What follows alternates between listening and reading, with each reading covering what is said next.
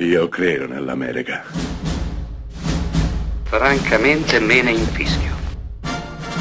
Io sono tuo padre.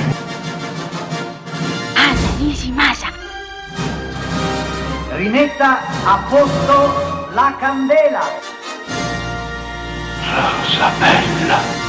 C'è una madre che si innamora perdutamente del proprio figlio, arrivando a desiderarlo sessualmente. C'è un figlio che cerca di evitare le avance della madre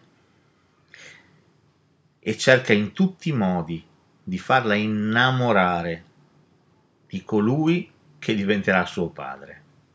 Non ci avete capito niente? Questa trama un po' pruriginosa è di fatto la trama che sta alla base di Ritorno al futuro, Back to the Future, 1985, diretto da Robert Zemeckis, quel geniaccio di Robert Zemeckis.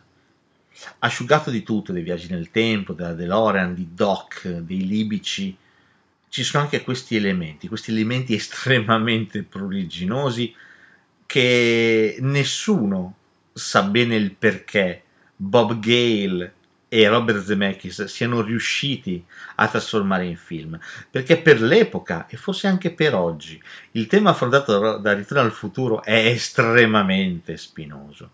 Una madre che si innamora del proprio figlio e vuole portarselo a letto a tutti i costi.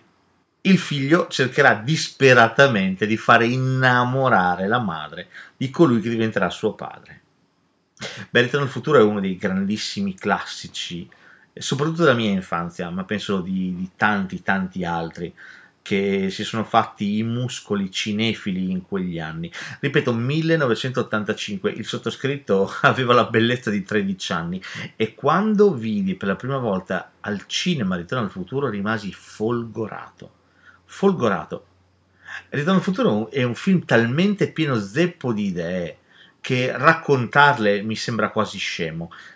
Già pensate all'enorme, esagerata intuizione di costruire, di fare una macchina del tempo con una macchina vera e propria, con un'automobile. Guardate che fino ad allora nessuno ci aveva pensato, nessuno. Ci pensano Bob Gale e Robert Zemeckis nel 1985 e creano la macchina del, del tempo perfetta, la DeLorean.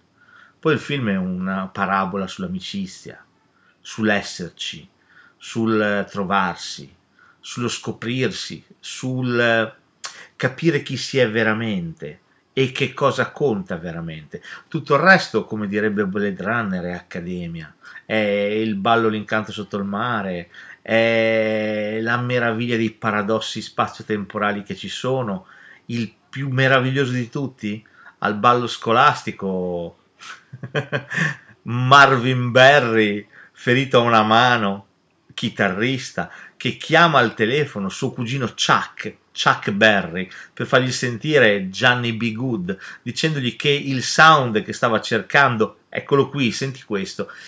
Eh, queste sono le meraviglie di Ritorno al futuro. Un film geniale sotto un miliardo di punti di vista, ma anche estremamente profondo, perché ripeto, è una storia di amicizia, di sacrificio e ci dice e ci ripete a voce alta nel secondo film e anche nel terzo film a squarciagola in continuazione fino alla nausea che nulla è scritto.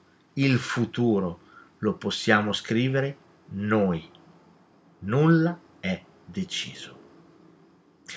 Questa è una lezione che non ha, non ha un prezzo. È probabilmente la cosa migliore che possiamo fare nostra, tenere in un cassetto, tenere in una tasca e tirare fuori ogni tanto, per ricordarci chi siamo, ma soprattutto chi vogliamo essere.